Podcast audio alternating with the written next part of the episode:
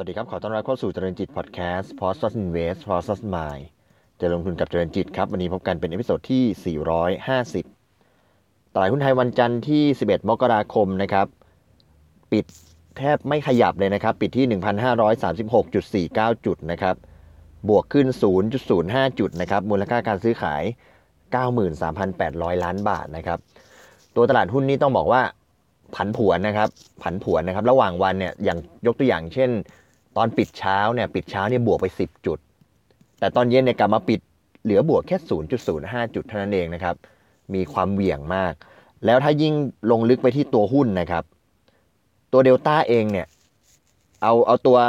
หุ้น 5 อันดับแรกก่อน 5 5อันดับแรกเนี่ยประกอบด้วย KTC EA Delta Hana Advance KTC เนี่ยระหว่างวันเนี่ยขึ้นไปสูงสุดเนี่ยที่ 90 บาท 25 สตางค์ จากราคาแถว 76 นะครับ ไล่ขึ้นไป 90 บาท 25 สตางค์ แต่ว่าลงมาปิดที่ 79 บาท บวกแค่ 2 บาท 25 คือบวก 2 บาท 25 เนี่ยเยอะแล้วนะฮะ แต่ว่าปิดแค่ 70 คือ 2 บาท 25 เนี่ยถือว่าเยอะแล้ว แต่ว่าถ้าดูราคาปิด 79 เนี่ย การที่ไล่ขึ้นไปจนถึง 90.25 แล้วลงมาปิดที่ 79 เนี่ย ก็ถือว่า ผันผวนมากๆ ถ้าไปดูกราฟในวันนี้เป็นนึกว่าเป็นภูเขาเลยนะครับ จาก 70 76 77 เนี่ยไล่ขึ้นไปถึง 90 สุดท้ายลงมาปิดแค่ 79 นะครับ หรือเดลต้าก็ตามระหว่างวันมีขึ้นไปแตะ 800 ด้วยนะครับ แต่ว่าก็ปิดที่ 748 ซึ่งตรง 748 ก็ยังบวก 30 บาทนะครับ แต่เพียงแต่ว่าชี้เห็นภาพว่ามันมีความผันผวนที่เกิดขึ้นในตลาดหุ้นในช่วงนี้นะครับ ก็อัปเดตภาพให้เห็นนะครับ โดยที่ตัวนักลงทุน ต่างชาติกองทุนแล้วก็โบรกเกอร์ขายหมดเลยนะครับ ต่างชาติขาย 510 ล้านบาท กองทุนขาย 1,897 ล้านบาทโบรกเกอร์ขาย 318 ล้านบาทส่วนรายย่อยซื้อผู้เดียวเลยนะครับ 2,726 ล้านบาทนะครับพอดแคสต์ของเรานะครับก็เดินมาถึงepisode ที่ 450 นะครับ ก็จะมีการอัปเดตเกี่ยวกับตัวหุ้นนะครับ ผลตอบแทนของหุ้นที่ได้มีการแนะนำในรอบ 50 episode ที่ผ่านมานะครับ ก็วันนี้ก็มาติดตามดูว่าใน 50 episode ที่ผ่านมาเป็นอย่างไร ถ้าย้อนไปตอน episode ที่ 400 เนี่ย ตอนนั้นอยู่วันที่ 27 ตุลาคมปี 2020 เนี่ย ตอนนั้นเซตอยู่ที่ 1,208.95 จุดเท่านั้นเองนะครับ ย้อนไปแค่ช่วงสิ้นเดือนตุลาเนี่ย เซตยังอยู่1,200อยู่เลยนะครับ ล่าสุดนี้เซตอยู่1,536จุดนะครับ ก็ปรับตัวขึ้นมากว่า 300 จุดนะฮะ แล้วก็ถ้าคิดเป็นอัตราผลตอบแทนเนี่ยเซ็นมีการปรับขึ้นถึง 27.1%นะครับ 27.1%เห็นเห็นบวกในช่วงสั้นบวกขนาดนี้แต่จริงๆแล้วถ้าเกิดดูอย่างที่เราได้พูดคุยกันไปปี 2020 เนี่ยเซ็ตติดลบ 8.26%นะครับ แต่ว่าพอเปิดปีใหม่มาด้วยแล้วก็แล้วก็การการปรับขึ้นในช่วงปลายปีด้วยบวกกับช่วง 1 สัปดาห์ที่เราเปิดปีใหม่มาด้วยเนี่ยก็ถ้านับ ช่วงระหว่าง episode ถึง 400 มาถึง episode ที่ 449 เนี่ย เซตบวกขึ้น 27.1%นะครับ ส่วนใน 50 episode ที่เราได้มีการพูดคุยกันไปเนี่ย ส่วนมากใน 50 episode นี้ไม่ได้ไม่ได้แนะนำหุ้นเยอะ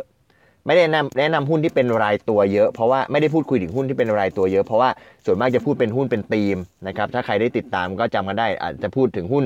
ธีมไบเดนใช่ไหมครับธีมทรัมป์ธีมวัคซีนใช่ไหมครับธีมโลจิสติก เป็นต้นนะครับธีม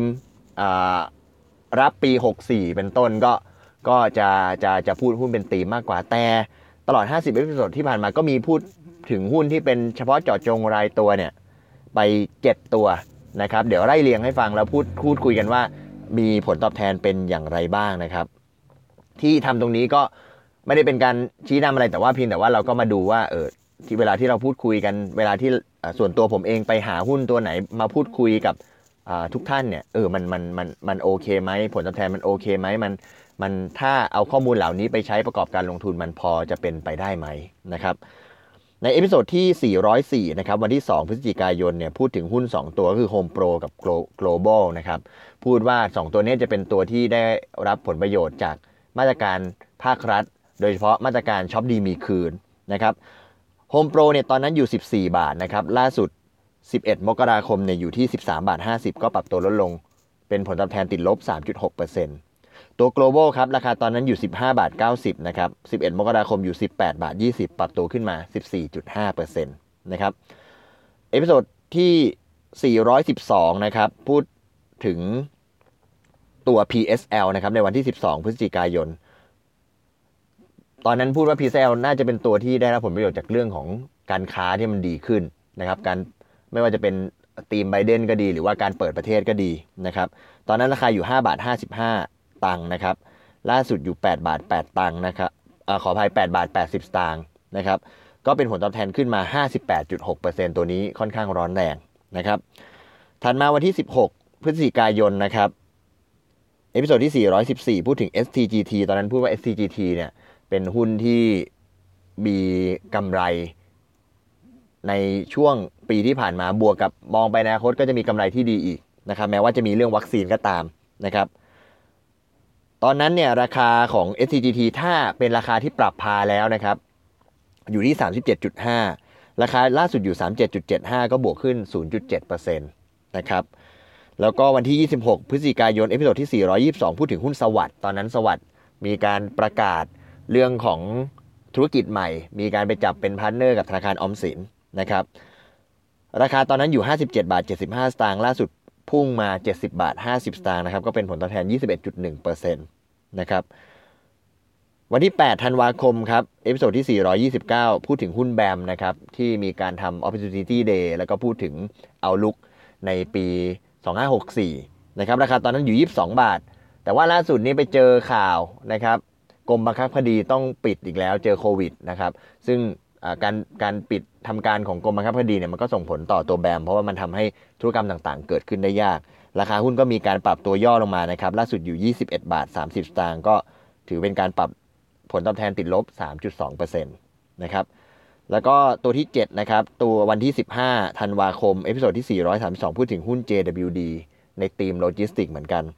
ราคาตอนนั้นอยู่ 9.1 ครับ ราคาล่าสุดอยู่ 8 บาท 85 ก็ลบอยู่ 2.7%นะครับ เฉลี่ยแล้วหุ้น 7 ตัวนะครับให้ผลตอบแทนเฉลี่ย 12.3%ก็ผลตอบแทนเป็นบวกนะครับ แต่ถ้าเทียบกับเซตนี่เซตนี่ทะลุไปเยอะเลยนะครับ บวก 27.1%นะครับ แต่ว่าก็อย่างที่ได้เรียนนะครับ เราพูดหุ้นเป็นธีมไปพอสมควรนะครับ ในระหว่างทางก็มีหุ้นพูดธีมนั้นธีมนี้นะครับ ไม่ว่าจะเป็นหุ้นในกลุ่มโลจิสติก ไม่ว่าจะเป็นกลุ่มโรงไฟฟ้า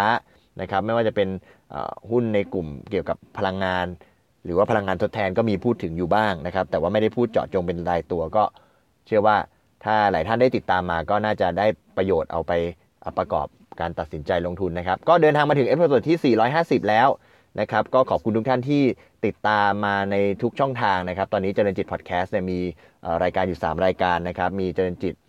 พอดแคสต์ post invest post mind นะครับ เจริญลงทุนกับเจริญจิตนะครับ พูดคุยเรื่องหุ้นทุกวันจันทร์ถึงศุกร์ที่ตลาดหุ้นเปิดทำการนะครับ แล้วก็ทุกวันเสาร์มีเจริญจิตพอดแคสต์ A to Z นะครับ พูดถึงรายการที่ทำให้ทุกท่านรู้จักหุ้นตั้งแต่ A ถึง Z นะครับ ตอนนี้เป็น season 2แล้ว ก็ผ่านมา 2 episode แล้ว ไปถึงหุ้นที่ขึ้นต้นด้วยตัว B แล้วนะครับ ต่อไปก็จะขึ้นต้นด้วยตัว C นะครับทุกวันเสาร์แล้วก็รายการใหม่นะครับ มีทั้งเป็นรูปแบบของพอดแคสต์แล้วก็เป็นรูปแบบ YouTube นะครับที่เป็นวิดีโอนะครับเจริญจิต Talk นะครับ อันนี้ไม่ได้คุยเรื่องหุ้นและคุยเรื่องอื่นนะครับ ซึ่งผ่านมา2 episode ก็คุยเรื่องหนังสือเป็นหลักนะครับ ก็ขอบคุณทุกท่านที่ติดตามนะครับ แล้วก็ถ้าทุกท่านมี ข้อแนะนำติดชมอย่างไรก็แนะนำติดติชมมาได้ทุกช่องทางนะครับ ไม่ว่าจะเป็นใน Facebook ใน b ล็อกดินะครับ SoundCloud Spotify นะครับ Apple Podcast นะครับแล้วก็ YouTube นะครับใช้ชื่อเดียวกันหมดเลยนะครับ เจริญจิตนะครับ C H A R O E N J I T นะครับ วันนี้ขอบคุณที่ติดตามนะครับ แล้วพบกันใหม่ใน episode ถัดไป วันนี้ขอบคุณและสวัสดีครับ